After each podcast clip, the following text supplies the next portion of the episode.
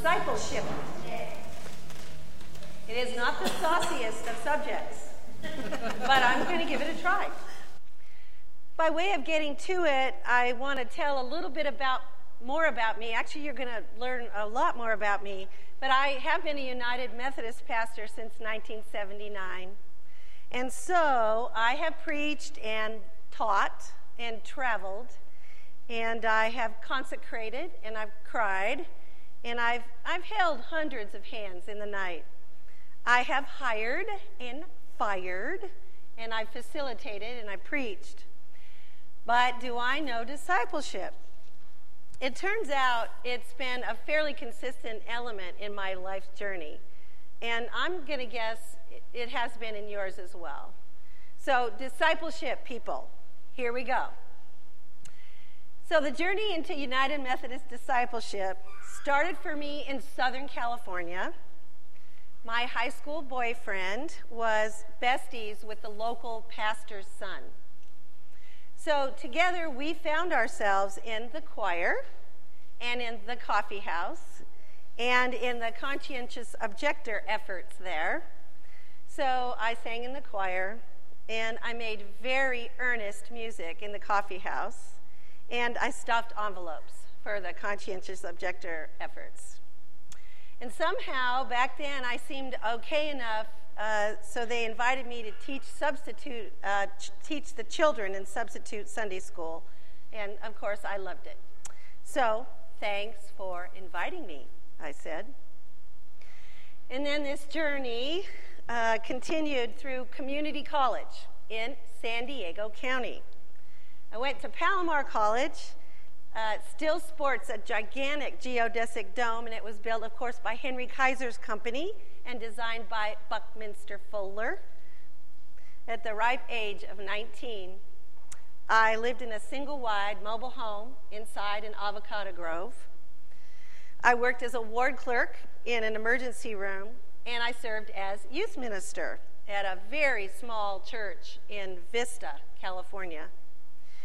We started the church's first youth choir there with no more than drums and voices and a teenage pianist. We ate grilled goat with our Kenyan college friends who celebrated their Independence Day. And we took a super long road trip to Grand Canyon and Zion and Bryce. We studied life and we lived it together. And uh, we wove jute and cotton and bead and shell banners those years as our confirmation gifts to the church. I loved it. Thanks for inviting me, I said. And then I went off to UC Santa Cruz, uh, where the campus ministry and the local church welcomed me. And they put me to work as a youth minister. And there I had a place to worship and to sing and to belong. And I loved it. And what I say, thanks for inviting me. And I'm very sure back then I did not know why or how any of this stuff was discipleship. The theology bug had not bit me yet, so I didn't know about discipleship formulas or stories, but I did have the feeling throughout these times that I was part of something larger than myself. So then I got another invitation, of course, for a seminar on hunger in the land of plenty at Merrill College. I took on the task of finding uh, free food or cheap food in Santa Cruz. I was not yet 21. I snuck into bars because I'd heard that happy hour served free food with a drink. I took three weeks uh, to dumpster dive in downtown. I learned how to use spreadsheets, a very good skill, so I could track all these food spots and I met the fledgling founders of the Santa Cruz Food Co op. I was thrilled at their level of, of communal work and striving. And again, I loved it. And thanks for inviting me, I said. So my call to ministry comes in there. It was solidified then. I got a bachelor's degree in psych and political science. But of course, if we're lucky enough to still have open minds and hearts and a healthy body uh, through dorm living and all that. I, I knew I wanted to explore life more deeply. And I was pretty sure this life stuff had to do with God and um, maybe church. So I thought if the United Methodist Church wanted me, I could maybe be a pastor. My high school foray into the United Methodist world was pretty compelling. I liked the Vista United Methodist Church clergy guy pretty good. The campus minister at Santa Cruz was cool. The local church, not very. but they kept having me. So off I went to Pacific School of Religion and the Graduate Theological Union. And at seminary, I stumbled into many things. And one thing was called the Appalachia Service Project. I was hired to work on, uh, to organize work projects on a very poor Sioux Indian reservation. It was pre Wounded Knee, it was before the 1976 uh, struggles and revolutions for indigenous peoples' self determination. So, youth groups would come uh, for a week to live faithfully and experimentally together in service to building projects on the reservation. I saw my first leeches there. There are a lot of little lakes in North Dakota. I ate my first fry bread. I saw my first tornado funnel cloud. And I fell in love with beadwork and with buffaloes. Still in divinity school, it goes on. I was elected uh, representative to the World Student Christian Federation. It, they had a quadrennial meeting in Colombo, Sri Lanka. It was so far from home. And I knew the world was so much bigger than me. And I, I really won't ever forget seeing the Southern Cross in those night skies down there. And I will never forget the smells and really the surreal oceans and the sunrises. I was invited, and off I went. And of course, it finally dawned on me as I traveled uh, up through India and uh, Europe and back to Berkeley. Um, I thought there, there's something to this discipleship thing and I, I think it has to do with invitation. So, fast forward several years to a Bible study in a little local church where I was serving as pastor. And uh, most weeks we studied the Bible using the lectionary, so we got ready for the week following. But once a year, uh, we spent our time reading an entire gospel out loud from beginning to end in one sitting. And while I really liked the lectionary study, um, I loved this whole gospel marathon stuff. And as the very shortest gospel, Mark, who we read today, Mark was really the best one because it was super readable, uh, it, it was brief, and it was fast paced. Mark's gospel, as I encountered it back in those days, I felt it was urgent. And there's this writer named Ted Smith. He, he captures the urgency well. He says, Mark, the Gospel of Mark begins like an alarm clock. It declares the time and it asks for a response. So Mark's Gospel takes off without any of those beautiful infancy narratives no angels, no, uh, no shepherds, um, no magi. And Mark sets the scene instead with these super compact accounts. Uh, it's sort of like mainstream news, I think.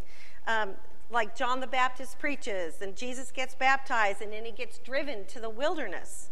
So, in contrast, Matthew, Matthew takes like 14 verses to get through that whole wilderness cycle of stories. Mark just does two.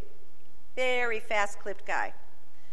So he refers to John the Baptist only so we can get to the main part of his story and what he's most interested in as a writer, and that was Jesus and his public ministry. So we, we read today um, just a little bit. That's only halfway through chapter one. Boom, Jesus is off and running. Invitation and urgency. They're at the heart of it. In this book called The Message by Eugene Peterson, some of you know it. He starts the Gospel of Mark by saying, Time's up. That's how he starts it. But it's not the kind of time that we keep track of on our smartphones or in our calendars or even in our journals.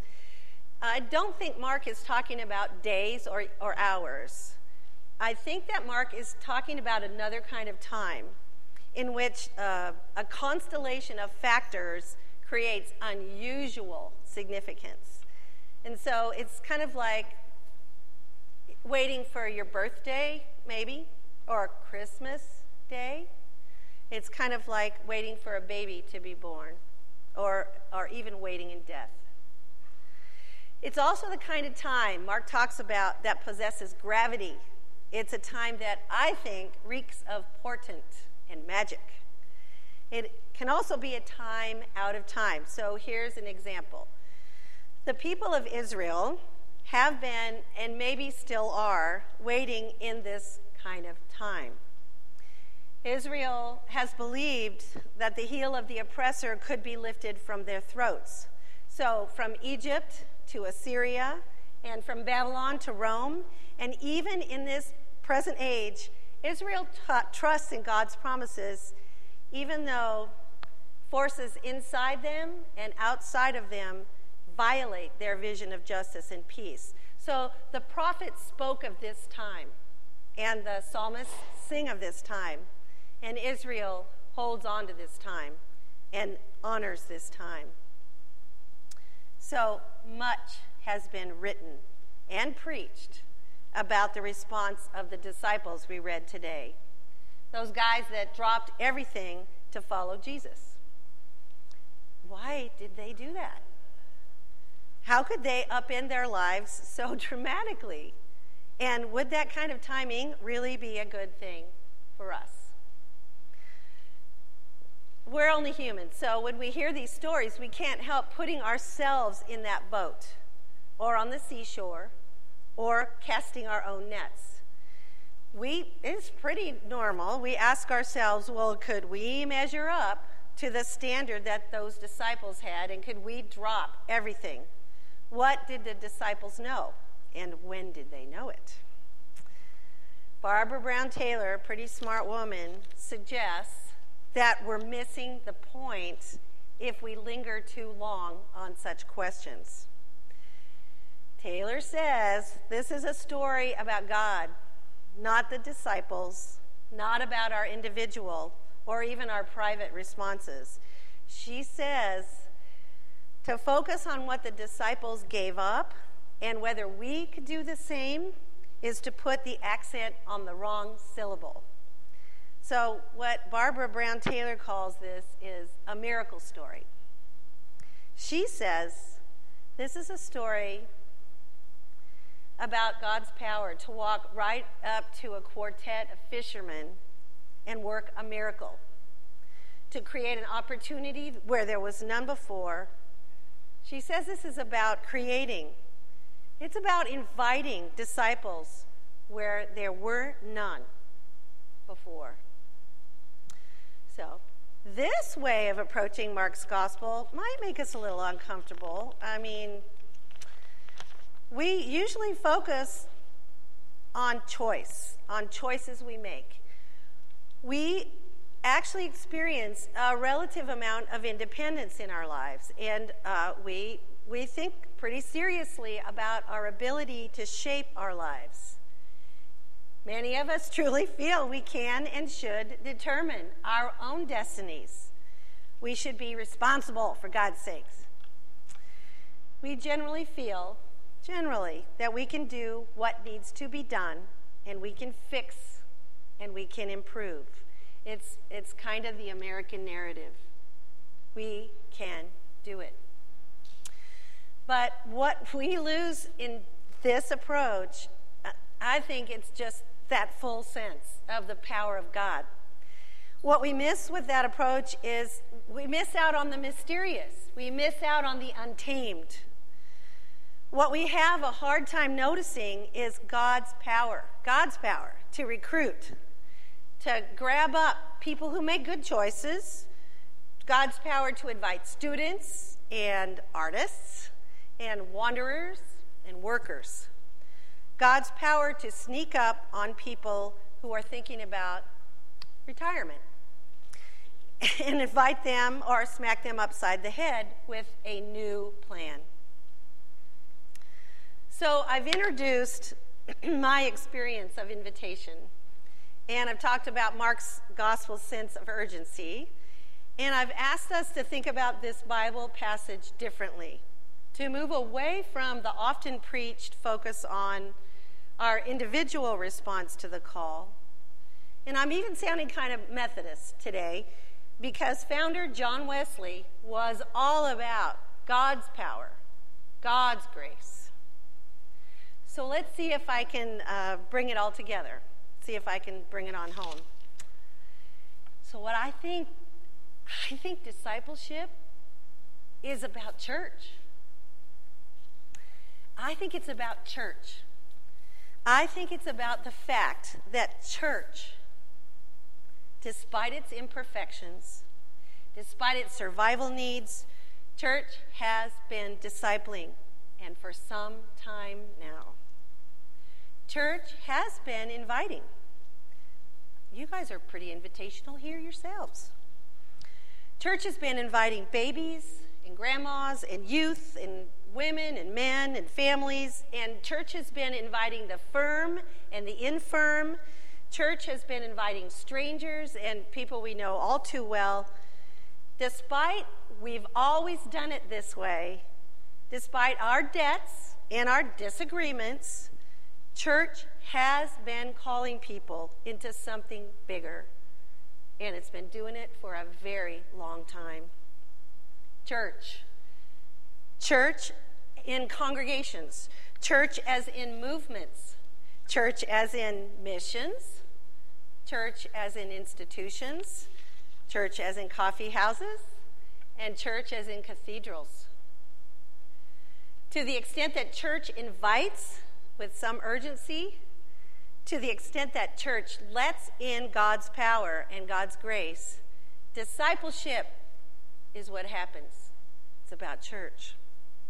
So, the mystery of all this to me is that church has been chosen to make its own limited and fairly conditional love to be a gateway for the unlimited and unconditional love of God.